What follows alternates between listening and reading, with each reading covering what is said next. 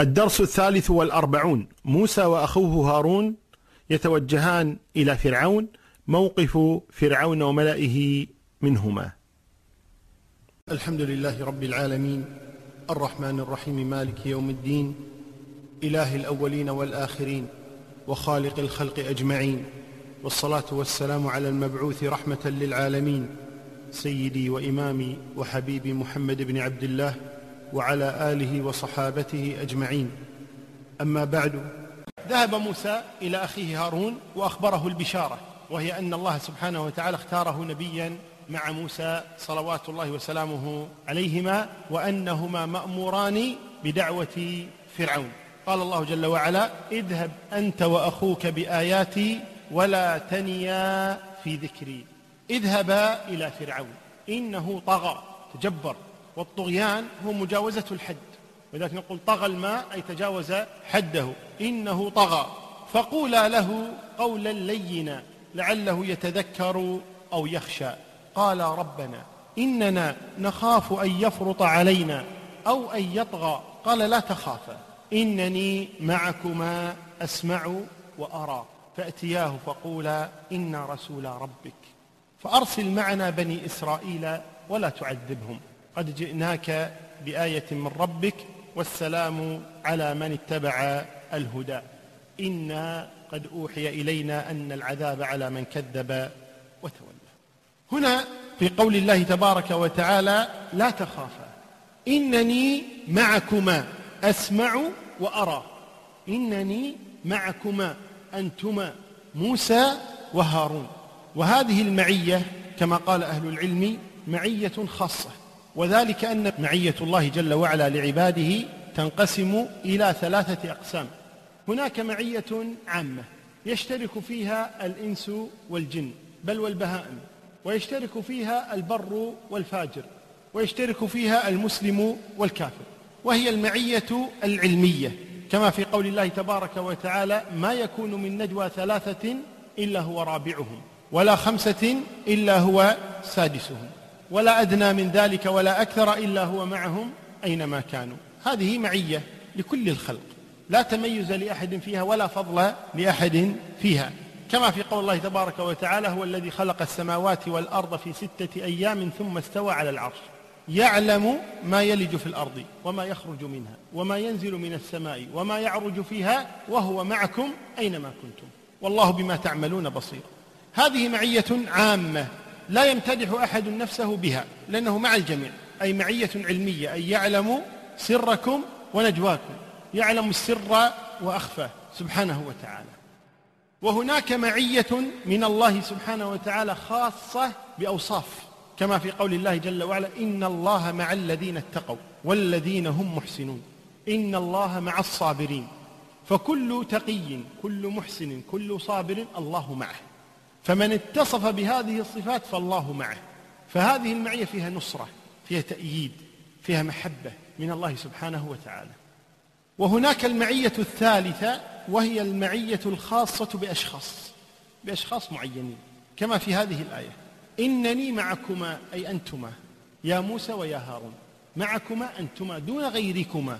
وكما في قول الله تبارك وتعالى إذ يقول لصاحبه لا تحزن. إن الله معنا أي أنا وأنت فقط.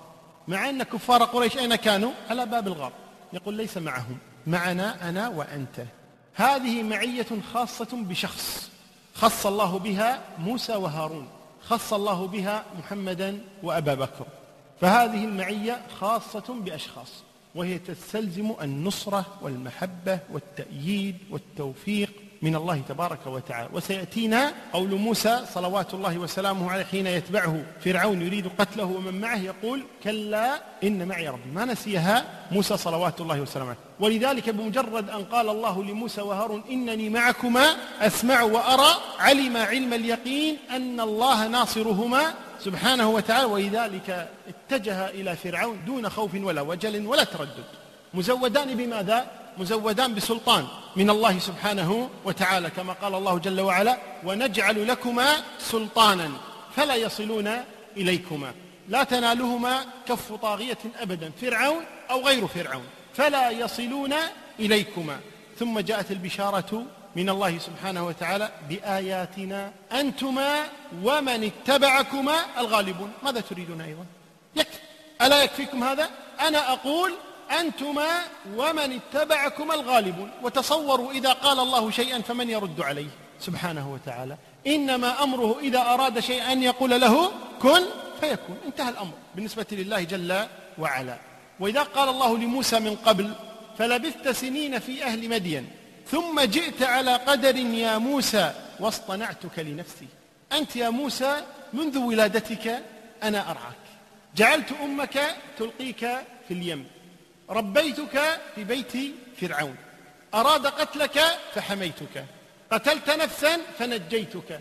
فلبثت سنين في أهل مدين ثم جئت على قدر يا موسى. ألا ترى أني اصطنعتك لنفسي؟ أنا اصطنعتك لنفسي يا موسى. فلا تخف يا موسى. فالله سبحانه وتعالى إذن كان حافظا لموسى صلوات الله وسلامه عليه منذ صغره رباه تحت عينه سبحانه وتعالى. ثم اصطفاه الله جل وعلا برسالاته وبكلامه جل وعلا. ذهب موسى رابط الجأش قويا واثقا بنصرة الله له سبحانه وتعالى دخل على فرعون ومعه أخوه هارون. فكانت المناظرة بينه وبين فرعون. قال موسى لفرعون إنا رسول رب العالمين. أنا وأخي رسول رب العالمين أي أرسلنا رب العالمين. قال فرعون وما رب العالمين؟ يدعي أنه لا يعرف رب العالمين. قال وما رب العالمين؟ قال موسى رب السماوات والأرض وما بينهما إن كنتم موقنين. يلتفت فرعون إلى من عنده قائلا ألا تستمعون كلام غريب. يقول رب السماوات والأرض وما بينهما ألست أنا ربكم؟ ألست إلها لكم؟ كان يدعي الألوهية. يقول أنا ربكم الأعلى. ما علمت لكم من إله غيري؟ هذا كلام غريب أسمعه اليوم. يدعي ربا غيري. ألا تستمعون؟ فالتفت إليهم موسى صلوات الله وسلم. لما التفت إليهم فرعون التفت إليهم موسى فقال لهم ربكم ورب آبائكم الأولين. وكأنه يقول لفرعون إن كنت ربا فأين آباؤك؟ أرب وله أب؟ كيف يكون هذا؟ بل هذا ربك ورب آبائك الأولين. وربكم أنتم أيها الجالسون عند فرعون ورب آبائكم الأولين. ماذا يقول فرعون؟ قال إن رسولكم الذي أرسل إليكم لمجنون. هذا إنسان مجنون يقول كلاما غير مقبول. قال موسى رب المشرق والمغرب وما بينهما. إن كنتم تعقلون. لست مجنونا. أجيبوا عن أطروحاتي. أنا أطرح كلاما. ليس جنونا. رب المشرق رب المغرب وما بينهما. إن كنتم تعقلون. فلم يجد فرعون جوابا إلا أن قال لئن اتخذت إلها غيري لأجعلنك من المسجونين. هذا الجواب. استخدام العضلات استخدام القوة منطق عقل أخذ ورد ما في. لئن اتخذت إلها غيري لأجعلنك من المسجونين. قال موسى أولو جئتك بشيء مبين؟ أحرجه الآن أمام الناس الذين عنده. أولو جئتك بشيء مبين؟ هنا توقف فرعون. فقال فأت به. شيء مبين؟ نشوف. قال فأت به. إن كنت من الصادقين. ألقى عصاه. فإذا هي ثعبان مبين. ونزع يده. فإذا هي بيضاء للناظرين. وذلك أن موسى صلوات الله وسلم كان آدم. آدم يعني أسمر اللون. ليس أسود وإنما آدم. حنطاوي إحنا نقول عنه. كان آدم اللون. أخرج يده وإذا هي تتلألأ مثل القمر. لا برص فيها. بيضاء ولكن من غير سوء. نور. كالقمر تتلألأ. ونزع يده فإذا هي بيضاء للناظرين. هنا قال فرعون إن هذا لساحر عليم. سحر عجيب. ساحر عليم يريد أن يخرجكم من أرضكم بسحره. فماذا تأمرون؟ صوروا. فرعون يستشير. يستشير من عنده. فماذا تأمرون؟ في موضع آخر يقول الله تبارك وتعالى عن فرعون أنه قال لموسى قال فمن ربكما يا موسى؟ قال ربنا الذي أعطى كل شيء خلقه ثم هدى. قال فما بال القرون الأولى؟ قال علمها عند ربي في كتاب لا يضل ربي ولا ينسى. الذي جعل لكم الأرض مهدا وسلك لكم فيها سبلا وأنزل من السماء ماء فأخرجنا به أزواجا من نبات شتى. كلوا وارعوا أنعامكم إن في ذلك لآيات لأولي النهى. منها خلقناكم وفيها نعيدكم ومنها نخرجكم تارة أخرى. وذكرها في مرة ثالثة قال فرعون لموسى. قال ألم نربك فينا وليدا ولبثت فينا من عمرك سنين؟ وفعلت فعلتك التي فعلت وأنت من الكافرين. قال فعلتها إذا وأنا من الضالين. ففررت منكم لما خفتكم فوهب لي ربي حكما وجعلني من المرسلين. وتلك نعمة تمنها علي أن عبدت بني إسرائيل. هنا ذكر فرعون ثلاثة أمور. ألم نربك فينا وليدا ولبثت فينا من عمرك سنين؟ وفعلت فعلتك التي فعلت وأنت من الكافرين. أي. ربيناك لبثت فينا من عمرك سنين فعلت فعلتك وهي القتل التي تهم بها موسى أنه قتل ذلك القبطي أو بدون سبب. هنا قال موسى له قال فعلتها إذن. أنا أدري أني فعلتها. فعلتها إذا وأنا من الضالين. ما كنت رسولا كما قال الله تبارك وتعالى لنبيه محمد صلى الله عليه وسلم وجدك ضالا فهذا أي ضال عن الرسالة لا أنه ضال لأنه كان كافرا أبدا. ما كان نبي كافرا أبدا. وإنما ضال عن الرسالة ما أرسله الله سبحانه وتعالى. لا يعرف رسالة من سبقه. قال فعلتها إذا وأنا من الضالين. قبل أن أبعث قبل أن أرسل فعلت هذه. ففررت منكم لما خفتكم لأني كنت أعلم أنكم ظلمة. ما كنتم تحسنون أن تحاسبوني على قتل ذلك الرجل لأني ما قصدت قتله. فكنتم ستظلمونني ولذلك خفت منكم ففررت وتركت مصر وأهلها. قال فوهب لي ربي حكما. أي بعد أن تركت مصر وهب لي ربي حكما وجعلني الآن من المرسلين. ثم قال له وتلك نعمة تمنها علي أن عبدت بني إسرائيل؟ أهذه نعمة تمنها علي؟ وهنا لأهل العلم قولان. ما معنى قول موسى صلوات الله وسلامه وتلك نعمة تمنها علي؟ هل هو ينكر على فرعون أو يمتدحه بذلك الكلام؟